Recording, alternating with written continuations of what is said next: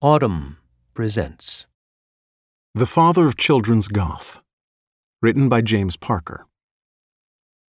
As a smelly little boarding school boy, I could have done with some Edward Gorey. His lunar campness, his toys in the attic surrealism, his easy way with cruelty, and his remote compassion, coldly and distantly flaming, all of this would have nourished and amplified my child mind. His tiny, twisted books would have helped my development. But I grew up in England where, despite his rarefied Anglophilia and profound relation to English literary tradition, no one knows about Edward Gorey. So I pickled myself in Edward Lear, and then later, a more modern master of English nonsense, Morrissey, from the indie rock legends The Smiths. As Rose collects the money in a canister, who comes sliding down the banister? The vicar in a tutu. He's not strange, he just wants to live his life this way. What's that if not a Gorey drawing set to music? Gorey comes sliding down the banister of Mark Dery's Born to be Posthumous, the eccentric life and mysterious genius of Edward Gorey. Not in a tutu, but bejeweled, multi ringed, otter fur coated, leerishly bearded, crazy for the New York City Ballet, and definitely wanting to live his life this way. I tend to think life is pastiche, he said once, or possibly more than once. I'm not sure what it's a pastiche of, we haven't found out yet. What shall we call him? A children's writer who didn't particularly like children? Gorey produced small illustrated books, booklings, more than 100 of them, black and white pen and ink drawings of serrated quaintness, elaborately cross hatched with accompanying text, some prose, mostly verse. Children suffer greatly in these works. They are sold on the street or carried off by eagles. As in Lear's limericks, many of them function like little torture machines, till at last, with a hammer, they silenced his clamour. Absurdist violence is everywhere. And nowhere. In 1957's micro masterpiece, The Doubtful Guest, a Victorian or Edwardian household, all of Gorey's households are Victorian or Edwardian, is abruptly infiltrated by a tender looking, proboscile creature in white sneakers and a long, stripy scarf. It says nothing. It has no expression, except for the ring of wild fatigue around its eye. It behaves oddly, unmanageably, its disruptions catalogued in sturdy and nursery ready anapestic tetrameters. It joined them at breakfast and presently ate all the syrup and toast and a part of a plate. It lies down in a large tureen. It stands with its nose to the wall. What does it want? Nobody knows.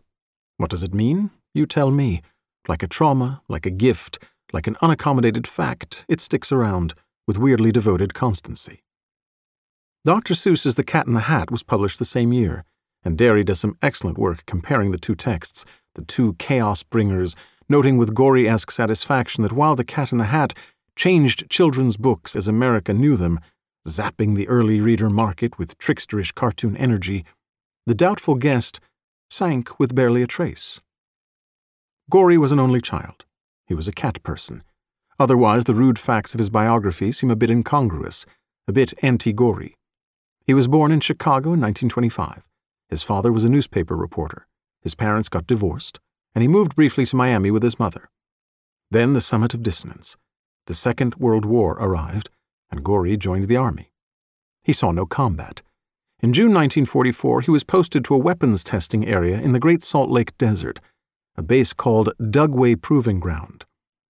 All around lay wastelands, Dery writes. The stillness was profound, a ringing in the mind. The sky was painfully clear. In this futuristic void, this atomic bird bath, the young aesthete sipped tequila and listened to Bach's Brandenburg concertos. When the war was over, Gorey went to Harvard, where he set about the business of, as Dery puts it, becoming Gorey. His assistant dean found him to be a queer looking egg, but his best buddy was the poet Frank O'Hara, so who cares? There began the long coats, the many rings, the weary supremacy. He had crushes on other men. No sex, though, as far as Dery can ascertain, and no long term companionship. Sedulous bachelorhood became the M.O. Morrissey again. The hills are alive with celibate cries. Gorey moved to Manhattan in 1953 and churned out book covers for Doubleday's mass market imprint Anchor. This was also the year he published the first of his small books, The Unstrung Harp, about a novelist named Mr. Earbrass. Gorey would never again use so much prose in a book, but the prose was good, and more important, it was Gorey. Mr. Earbrass stands on the terrace at twilight.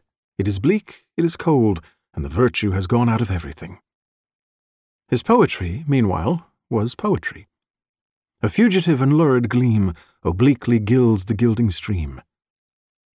So run the lines beneath a panel in his 1969 book, The Iron Tonic. Parodic?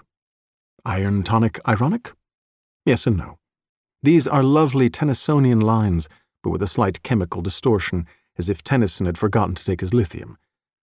In the illustration, a tiny headed man in a huge fur coat stands, transfixed, lost, dreaming, in a snowy landscape on the bank of a dark stream.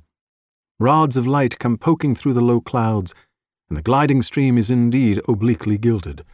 It's Gorey all the way down. A heavy hanging antique atmosphere retro injected with modernity, with anime, with freaky deadpan emptiness.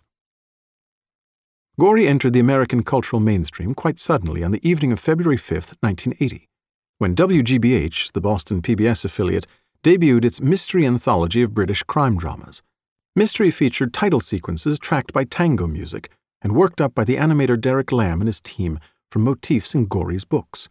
A pen and ink montage of rain, tombstones, flitting aristocrats, a disconsolately struck croquet ball being crushed by falling masonry, a woman's cry, wilting and droopily orgasmic. The series was a hit, and Gory, in his creeping ivy like way, went nationwide. His influence today, the seep of his sensibility, is pervasive. Dery efficiently lays out the debt owed him by the graphic novel author Neil Gaiman, the cartoonist Alison Bechdel, the filmmaker Tim Burton, and any other fantasist who loiters in the dark gardens of childhood.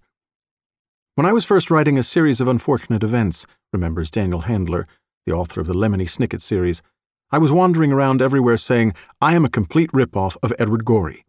And everyone said, Who's that? Now everyone says, That's right, you are a complete ripoff of Edward Gorey. You can hear Gorey's feline phrasing in the voiceovers of Wes Anderson movies. Or you can just look at a dusty chandelier, or someone in jodhpurs, or a particularly naughty, obscurely communicative tree and say, Yep, Gorey-esque. Gorey ended his days in his house on Cape Cod, contented after his fashion, that is, gently and wittily moaning.